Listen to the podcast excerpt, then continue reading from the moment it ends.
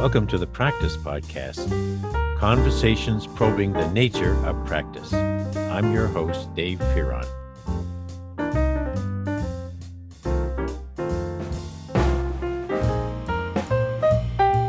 Well, you're about to hear a conversation with Sarah Bobbins, who was my student over 10 years ago and who now is outbound lead for Thule shipping, the Thule products. I'm pretty sure most of you have heard of. And she's also Sarah Kay, Sarah Kay Confections. She has started a baking business. So Sarah has two trajectories for her practice career.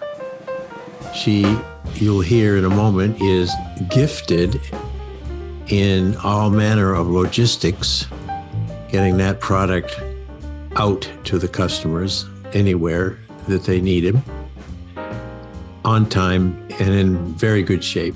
But she also takes that same concern for the customer experience and she just making con- comfort food, cookies mainly, and some other nice things. Comfort food and boy, in these times, who doesn't need comfort food? oh, I wish I could eat a lot more, but it's a very nice thing for her to do. It's a it's it's a sideline, but it is definitely something that's tapping into other of her talents, and she's very serious about both. So it's been a real treat. Speaking of comfort food, to have this conversation with Sarah well, folks, this is Sarah Bobbins, the famous baking Sarah K. Confections Bobbins. Well, famous with me, even though I haven't tried any of her baked goods yet, I saw her LinkedIn post and I thought, there's the Sarah Bobbins that was my student about what 10 years ago now sarah? Yep. And in just getting reacquainted before we started recording i learned that she is also the lead say the outbound lead. the outbound lead for shipping for Thule company which makes all kinds of cool stuff that I used to call tool, but it's tooly like ski racks, bike racks. What else is you shipping from here, Sarah? Well, it's a lot of outdoor things. We branched out a lot into strollers for active people. So, jogging strollers, ones that attach to bikes. Um, we also do a lot of outdoor bags and hiking sort of things. It's very outdoor focused. And and you've been with the company five years. And now you're a lead. Yep. What does that make you responsible for doing? Um, well, I'm responsible for a lot of the paperwork. It's a lot of routing specific shipments, making sure things get out to the customers and the, the right customers within their time frames. You shipping nationally, internationally? Uh, both. Most of a lot of what we do is um, within the country, but we do do some things that ship to um, Chile, Puerto Rico. We do things to um, a few other countries, but we have locations in other countries, so our stuff is mostly within the states. What is it about that paperwork? Some people go, "Oh, paperwork," but you sound pretty chipper about paperwork and making sure everything happens. What do you like most about that? I like being organized and I like making lists and I like making sure things are done the right way. So being able to set up the shipments, create the bills that go with it, file all that stuff. I don't know, something about being organized and making everything correctly. It just, I don't know, I really enjoy that. I used to think I would be a really good secretary because I just love paperwork. Well, in a way, you're, you're, certainly have a larger responsibility than the old fashioned secretary mm-hmm. position, which probably hardly exists anywhere anymore. But it is um, a pleasure to hear someone who loves organizing, particularly something that important, because it, it's it, you are the human versus the artificial intelligence, mm-hmm. and you're going to win. I hope so. because the artificial intelligence, uh, probably some of which you've adapted uh, for uh, accuracy and all of that, doesn't care. You do. So if something doesn't go well or even goes wrong, and you hear about it, what do you feel? I want to do the research. I want to find out what went wrong and why it went wrong, and then figure out how we can go about making sure it doesn't happen again. And going further with the apology if necessary, right? Mm-hmm. Or the make or making it right, you know, with the customer. Yep, I'm also one of my main responsibilities is handling our customer service email box. So I do get to look into issues, things that didn't go right, and I get to, you know, make make it right if I can. Shipping out new pieces if something gets lost. Just if something didn't, you know, there was a mistake on an order, someone forgot to put something on. Just making sure we get the new order shipped out as soon as possible. That that's a that's a lot of responsibility, and I must tell you that uh, let's see, 2006. You might not have been in my classes around that time, but um, Dr. Steve Cavaleri and I uh, published a book called Inside Knowledge Rediscovering the Source of Performance Improvement. And uh, the, the main character, the protagonist, was uh, a woman named Dana Gilbert. And her job sounded very much like yours. And I wrote an entire novel, a, a business novel about Dana Gilbert. That's how important I believed then and now that your work is. I did. I remember we read that book in class. I wasn't ah. there when you ah. wrote it, but we read that book in class. well, you remember then I what I said that she was basically on on the phone spare. They're not not quite as responsible as your position, but she was very concerned about the business customers that she was serving and and felt it when things didn't go right. Mm-hmm. And then she got fired. well, I'm hoping that doesn't happen to me. no, it it won't. But she got her job back, and uh, the one of the, the the villain in that book was uh, the, well several people, but they represented the onset of the use of electronics to replace people on the phones and on the computers. There was going to be all sales could be managed in this distribution company with the computers. And this was 2006 or so. So we we saw it coming and we wanted to make that a business influence uh, something that uh, they needed to contend with if they hadn't been faking the results that that particular electronic uh, solution was giving, it might have worked out. But in the meantime, it didn't. And so Dana figured that all out with, with her help of her friends. Now let's go. I'm going to get to the baking pretty soon, but it's going to make me start drooling, and it'll be hard for me to speak on my on my microphone. Because let's face it, I everything you bake, I want, but I can't have it because I'm almost 80 and I'm not supposed to eat lovely stuff anymore, but I might sneak something next time I can find you. But um, in regard to this responsibility, with whom do you have to work on a daily basis within your shop to make sure all these things go well? Well, I have my direct supervisor who mm-hmm. I sit right next to. We do most of our daily work together. Um, and then all of the other we call them LTL. So this is we do the the larger shipments. So we ship out the things going on pallets. Um, so all of the employees who pick those orders, who pack them, um, they bring the paperwork to me. Once it's done, I make sure it gets shipped out. Um, and then I also help out in the department next to mine, which ships the smaller parcel orders. Um, but I would say I honestly probably interact with almost everybody in my building on a daily basis. Yeah. Um, we're fairly small. There's only just under 40 people in, the, in our building right now. Mhm. But every single day, I work with the other departments to see if they have anything that needs to get done, needs to get on our trucks to make sure we have space for them. Um, I route the shipments for other departments as well. And I'm trained um, the, the small parcel department. That's where I started when I first worked there. So I was in that department for about four years. So I have a lot of knowledge and experience that they will sometimes bring over to me and have me help out if they're a little short staffed or if they're a little busy. Wow. so you don't just sit in that chair and type on the keyboard and hand you know we don't even have phones anymore do we i, I guess we do but you're you're up and about as well as in your chair but you're you're reaching out um, during the pandemic how did that affect your your shop Oh, we were open.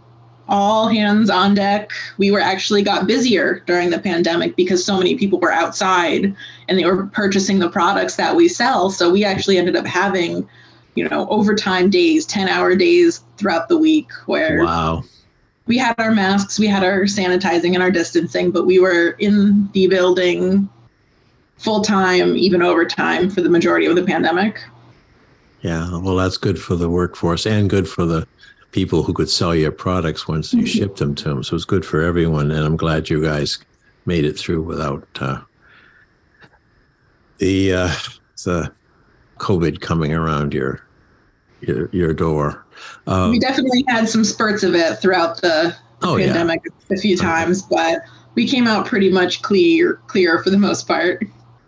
now I want to talk about. All right, I'm. mm.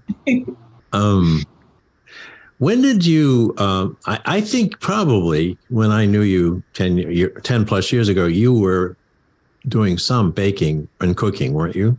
Absolutely. I've I've been baking and, and cooking my own meals for a long time. I just I always enjoyed being in the kitchen. Mm-hmm.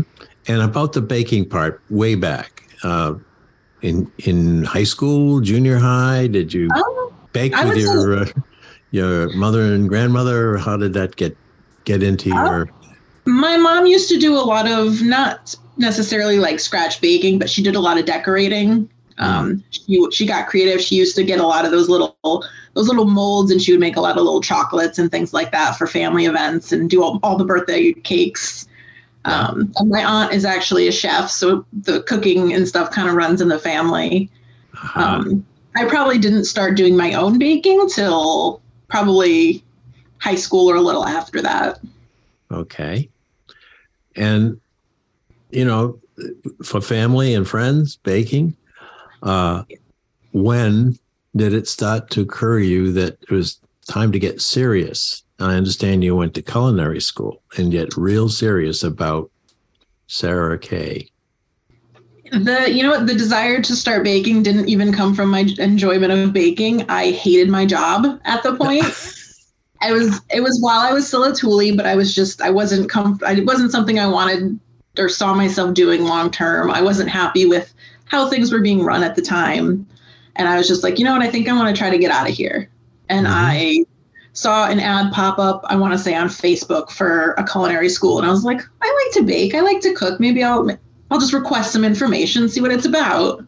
So I sent out an email to two different culinary schools. One of them sent me a packet in the mail. The other one called me and was like, "Hey, we have an open house this week. You should come by, just see what that it's was a sign. That was a sign, right? And I wasn't gonna go because I have social anxiety and I didn't want to, you know, go by myself and feel super awkward. But I did, and I was like, you know what? I'm just gonna go. I have no intention of signing up. You know, school probably isn't something I can afford right now. Um, but I went and I fell in love with it. And they, of course, had a, a deal if you signed up that day. You know, they waived the application fee. And I was like, you know what? If I don't do it now, I'm not going to do it. Oh man, So I I'm so up. proud of you. I'm very, very proud of you. That that took a lot. I mean, the set the social anxiety, certainly, but just that whole thing about putting yourself in that moment into a very different line of your life. You know, you've Mhm. got a parallel lines for sure, but that was stepping over and stepping out into a new line of your life. It was And- terrifying. well, you got to like it though. Uh, what what were some of the reasons you got to like being with that in that school? And learning the skills? The the chefs were one of the biggest things. Is we met a couple of them during the open house, and they were just they were very welcoming. And a lot of them have so much real world experience. Whether they've been doing this for a long time, they've owned their own restaurants. Mm. Um, I had one chef who was actually on Food Network at one point, and it was just it was really exciting to learn the things that they learned. And there were some things that I, as we went through the courses and i was like well i probably could have learned a lot of this online. I might, might not have had to pay for school but then there were those random little nuggets of information that they shared with us that i was like this is not something i would have been able to learn on my own it was just that real world experience they gave us and the chefs at that school just you could tell they wanted us to do well they wanted us to to be passionate about about baking about cooking Boy, that's a great plug for the your teachers there. And why don't we plug the name of the school? Lincoln Tech. I went to the Shelton campus. Great. So there are a couple of things about that because um, when you said I could do it online, now during the pandemic, tens of thousands, hundreds of thousands of people shifted their anything that they want to consider study to online, and because there's very little choice. But when you do have a choice, what you've talked about in regard to those nuggets, in regard to the the uh, inspiration of of those practicing chefs, bakers, and the way you felt uh, with them, made a big difference. It did. I'm also I'm a very hands-on learner, so being able to see them create these things and then help us learn how to create them and then receiving their professional feedback because when i bake at home it's you know it's my family it's my friends and most of the time you know they're honest they'll tell me what they think but being able to get feedback from someone who's done this before who's in the business it's it's a big difference and it's definitely very encouraging when they are encouraging you and they like the things that you're making I watched the Great British Baking Show, as did almost everyone I know, and I watch it quite often. I kind of miss it. I, it's not coming up on PBS right now, but watching. In fact, I think the first time I saw in Facebook that you're moving into the baking, it, that came to me immediately. What would have Sarah's life been like if she'd been invited on the Great British Baking Show? Because I watched those people and they were all there because they loved baking. They were good at it. Some of them had been schools, some were self-taught, but they they just put themselves out there in front of a camera for what seven or eight weeks uh, with those two judges, and when I saw the judges, they'd come around and uh, they'd go, hmm, I don't know, it's a little tart or it's too much flour. Now, did you get that kind of judging on your work when you're in oh, culinary school? A little bit on it. As a lot of it was technique, and they would watch how you made things. So it wasn't necessarily always about your final product because you could always improve. But they want to make mm-hmm. sure that you knew how to make certain things, like how to strain something, how to separate eggs, how to do this without or in the best way possible, I would say. So it was a yeah. lot more technique criticisms than it was final product, I would say. Yeah. Well, I could see picture some of those folks. They really do did know how to. They had to move fast and crack eggs and do all of that. Mm-hmm. Uh, so I, it, it, it was. I've, if I were still teaching, I would have brought a few of those of uh, episodes to class, and I would say, let's watch how these people perform. We've watched we... we watched a few different cooking shows and competitions in our classes. they used a lot of that. There's a lot of management in there. There's a lot of personal management. There's a lot of leadership going on in there, and the the, the role that the uh, the two women played. Uh, one was sort of comical, and the other uh, was more of the straight person, but they they were the ones who would say, "Okay, you've got five minutes, you know, three minutes." But in a way, they they played an interesting role too because they they, they were essentially there to keep the show on on mm-hmm. schedule, uh, and everyone had their part. But uh, there was one woman, and I remember in the last segment, and I, I guess I can pull this up on on Netflix now, but she was attending a culinary school while doing the competition. Very, and she and she won. She hadn't even finished the school yet, but she won against some very serious bakers. And I remember I, I was thought, yes, yes, she's got a future. Now, you've learned the techniques, you've got a chance to practice it. I, uh, how did that now start to morph into a, a business where you're actually baking to sell? Well, one of the biggest things like that I loved about the school is their career services department. Mm-hmm. They will do whatever they can to help you succeed after you graduate. I got continuous emails about job openings in the field, different opportunities. And as I read them, I was like, okay, I don't want to do that. It was, you know, working in a bakery for doing specifically bagels or just donuts. And I was like, I like to make what I like to make. Mm-hmm. And I, as I read through the job offers, and I was like, I can't afford to leave my job with the benefits that I have for, you know, one of these positions. If I'm looking for, if I'm going to move into this field, I need to make sure it's a full time job with some sort of a benefits. Mm-hmm. And I realized that that really wasn't an opportunity that was coming up. Mm-hmm. So unfortunately, when you're just coming out of school, it's all the entry level part time jobs that are that are really open. Oh yeah. And the more I the more I thought about it, the more I realized I don't want to bake for somebody else. You know, I want to make what I want to make. And I was like, you know what? I think I'm just going to try to do it on my own. You'll have a good boss anyway. I can I can guarantee you that. Uh, so, what does that take? I, I, uh, when do I go into your brand new restaurant in downtown West Hartford? Uh, just give me a date. I'll make sure it's on my calendar. It's probably going to be a while before I have my own store. I originally I was hoping to get a, a, cottage license, which means you can bake out of your own home mm-hmm. and you can sell from there. Unfortunately, my town doesn't allow that, and I uh-huh. also have cats, so I'd have to, you know, either get a new place or get rid of the cats, which wasn't happening. Mm-hmm. Um, so I had to get an official bakery license with the state, and I didn't need a storefront. The good thing is I can rent a kitchen. Ah, so there's there's a good a idea in the in the long run too, from a standpoint. Definitely for financial purposes to start yeah. with, at least. Um, there's a bakery in Hamden, and they're open certain hours, but they use their kitchen the same time every day, and they rent it out when they're not using it. There's probably six or seven of us that rent the same kitchen. That's a great idea. A cooperative kitchen. Mm-hmm. Everybody wins.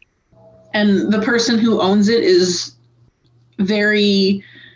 One of the things she's told me, she's one of her missions when she started her bakery was to help other people who want to get started in the business because she didn't have that and she struggled when she was getting started. So having that opportunity to be able to help people that are reaching for the same goals that she was is like one of the big things she likes to do and it was like her help and her her advice has been invaluable to me. Wow what a uh, some nice concurrences here. Uh, rolling back for a minute you you made the leap to go into culinary school and it was a leap and it was a financial commitment. You got through that. Then you thought well maybe I'll work for someone, but as you see, the the industry is not ready yet to really reward people coming out from school, no matter what age.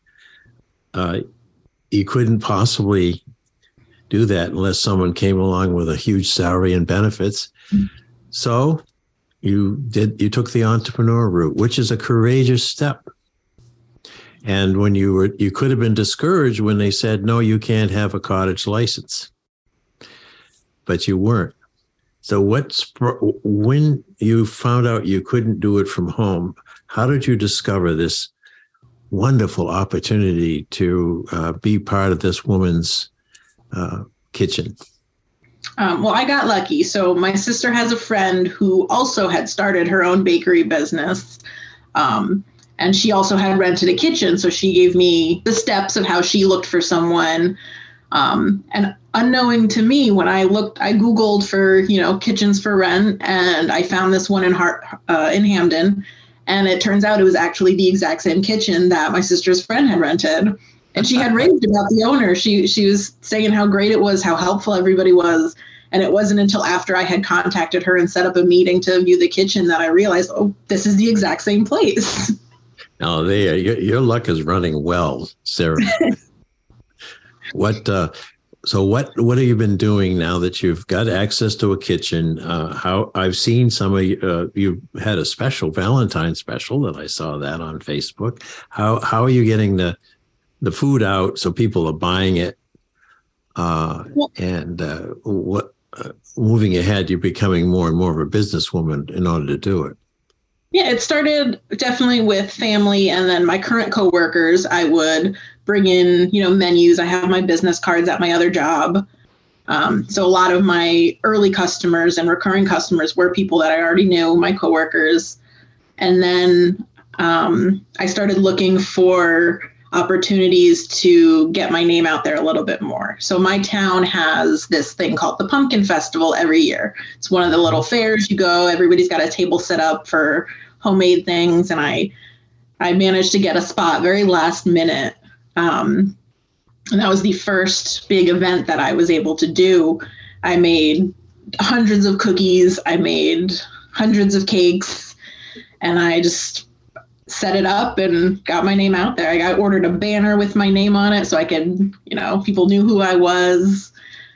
And it's, that was that was the first big event I signed up for. Um, mm-hmm. I actually did a, an event before that. I don't know if you recall. So when you, one of your courses, we had to interview somebody, and I had interviewed the founder of a nonprofit organization called Seymour mm-hmm. Pink. Mm-hmm. The very first event that my business was able to participate in was to be a sponsor for Seymour Pink's annual 5K race. so it was very exciting, very kind of felt like a good circle moment because I was very, I would say, interested. Like I always like to help out. I like to volunteer. It's something I haven't been able to do a lot of since mm-hmm. I graduated school. And being able to be a sponsor for this for an organization that I've supported and I've loved being like knowing what's going on with and something that started in my hometown was a really good like community moment for me. Yeah. And so I, I sponsored it. I made like 2,000 treats and I just I handed them out to all of the participants and all of the spectators at the race and the feedback and just the people being like, "Oh my God, you know, you did this, you know, for free, basically." And it was just such a good feeling.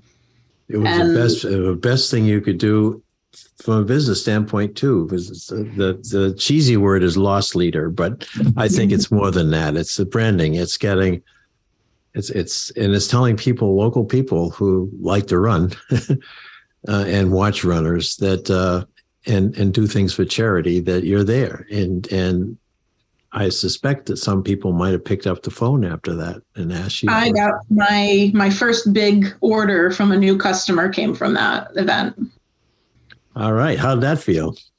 It was amazing. It was it was making cookies for the high school dance, but it was my my previous high school. You know the the teacher had some of the students try the cookies at the event and they were like they were so happy with them they decided to to have me make them for the event and it just it felt so good you sold a lot of cookies I've I've done well since it. I have I've had more big orders since those first events. I've done aside from the race and the pumpkin festival, I have done one other big event. It was the Christmas and CT Expo. They hold it in Naugatuck last year and i've got i had other vendors as well as people who were just at the event and i got a good amount of orders off of that so it's going out doing these events you get your name out there and you meet all these great people and it's it's been a lot of fun. It's been stressful. it's, it's terrifying but it is i've met a lot of really good people just through doing these little things.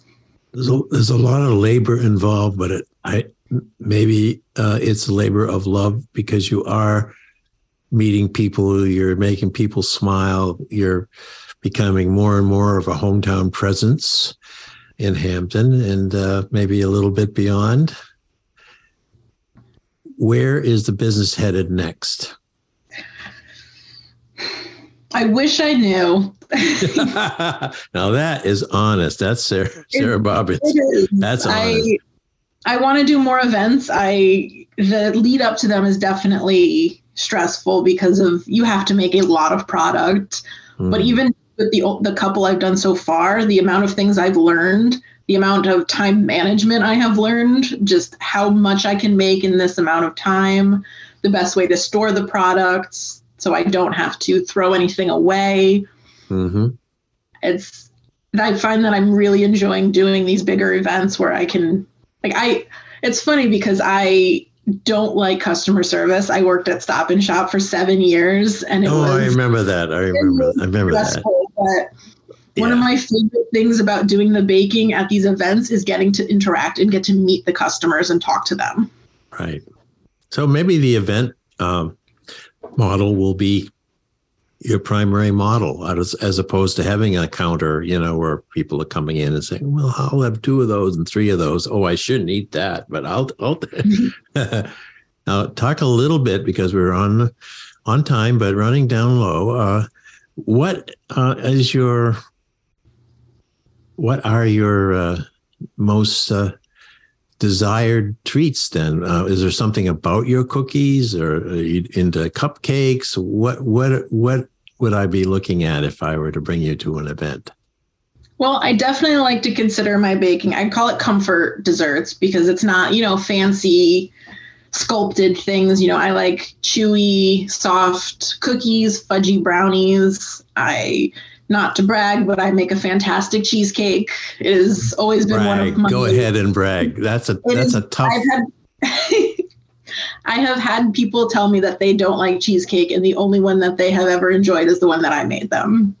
So it is definitely just comfort foods. I do make some cake and cupcakes, but it's definitely not my my yeah. forte. I would say. Um, the one thing that I am really trying to get into, which I think I'm doing a pretty good job of already is roll cakes because it is not something you see very often. What is that?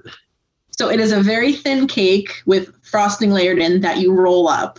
And they're mostly seen, you know, for Thanksgiving, they do a pumpkin roll. A lot of the time stores have. Oh, yeah. Or for Christmas, they call the bûche de Noël is the mm-hmm. traditional mm-hmm. one, but I've adapted it. I've made a pumpkin roll, a peanut butter chocolate one, a cranberry vanilla one I made for Christmas this oh, past year. I want that one. I like that. Was, it was a surprising success, I would say. I really, made it really great. Yeah, and I, I'm working on coming up with a lot of different flavors. I have a red velvet one I'm featuring for Valentine's Day and it's it's something you really don't see at other bakeries it's not something very common which is why I want it to kind of be my focus because I want to have that one thing that you can't really get anywhere else. Boy, that is a very good business. You must have gone to a business school. Did you go to a business? School? I did. I graduated in everything. Central Connecticut State University. Yes, mm-hmm. yes, yes. Well, I, I I think you're you're in you're in very good shape now from a business standpoint. But there will be a point where the time tracks full time job you're in now and this bake, bakery service growing, mm-hmm. where you may have um, a tough choice ahead. Not right away, probably, but I am I'm lucky. I'm very fortunate that my current job, my bosses are also very supportive of this business that I'm starting. Um, so they understand when I need to take a day off if I need to leave early. Um, obviously as long as we give them the notice it's always usually really good they let me advertise my business there. I put business cards out. I get to post my menus when i have specialties. That that's um, really unusual. I'm glad that, that it sounds like they really care about you as a person but also they need you. You're, you're a lead. You get the stuff out on time and get it done right. It's a good balance i think that they're they're yeah. supportive because i don't think if, if they weren't i would probably have to make that choice a lot sooner mm. um, well, the biggest problem i know i know i want to go into the baking full time but the biggest issue is being self-employed with insurance is not nearly as affordable as having insurance through the company. No, it isn't. But there there is a chance uh, as you're building that business to find the next Sarah uh, who may be in high school or maybe working at, you know in a community college or, or who would love to loves baking and would love to have uh, a job with flexibility mm-hmm. and you could have um, someone either bringing her in under a contract or have an have an employee yeah, it's currently have... technically a, a single person business right now. I am the only employee. Yeah. However, my my family is there to help. My dad is my, ah. unofficial, my dad is my unofficial delivery driver. He will take things wherever I need if it's during my regular work hours. My sister it. is my I like to call my sister my sous chef. She does mainly help me with dishes, but I if I need it. when I need things labeled and packaged for an event, she is there to help. Well, there is. Now there's your solution right there. Mm-hmm. Well, I am so delighted we caught up. Me too. Now, is there any particular thing you remember about my classes? You've already mentioned a couple of things. I need a little, I need a little love. I need to know that I made a difference while I was there. Specific details, I will tell you, I'm not remembering, but I know for a fact the the course on quality was one where the concepts really stuck with me and i feel like I've put that into both of my current jobs i have i hold myself to high standards to make sure that things are the way i want them to be and i want people to to get the best quality they can from me in every aspect well i'll take that as a as a very nice thing that you remembered because the, that was a very unique course there and uh, i still am in touch with uh, Joe DeFeo from the Juran uh, business. He's now branched out a bit, but um, and there is a Fear on Juran scholarship at Central. So mm-hmm. that that was a nice connection, and I loved I love to hear you say that you hold that to a high standard because the customer will know instantly when they take that first forkful of cheesecake. They'll know, right? Mm-hmm. That's what you're aiming for, the big smile. I do. I, I love getting people's feedback. I love when I bring stuff and I'll bring treats into to my job just because I had extra or because I was testing something. And I'm like, guys, please don't be afraid to tell me what you think. If you like it, if you don't like it, I want to know. I want to improve. And I just, when someone walks by and I'm like, hey, that was really good. Thank you. I just, it makes it worth it. Any stress, anything like that. well, that makes me happy too then. So, uh, thank you so much for doing this at the end of a thank busy you. day. This was this was fun. I was a little nervous, but I enjoyed this. Nervous being with Doc. well, it didn't show, and, you, and your answers have been very helpful to anyone trying to understand practice the Sarah Bobbins way. Thank you so much. Thanks for listening to the Practice Podcast, where we discuss practice with a capital P. If you'd like to hear more, listen in on Spotify, Podomatic, and Apple Podcasts, or go to inactionresearch.com slash podcast dash page. And if you'd like to learn more about social inaction and the nature of practice, head over to inactionresearch.com for more information. Thank you for supporting this show. We look forward to hearing from you soon. Oh, oh, how could I have forgotten? Our digital book on practice as a way of being is now available. You'll find it online at www.mylibrary.world. I worked on that book after Peter passed away, and I think you will find it a unique and very, very mobile reading experience since it's wherever your screen is in hand or at hand.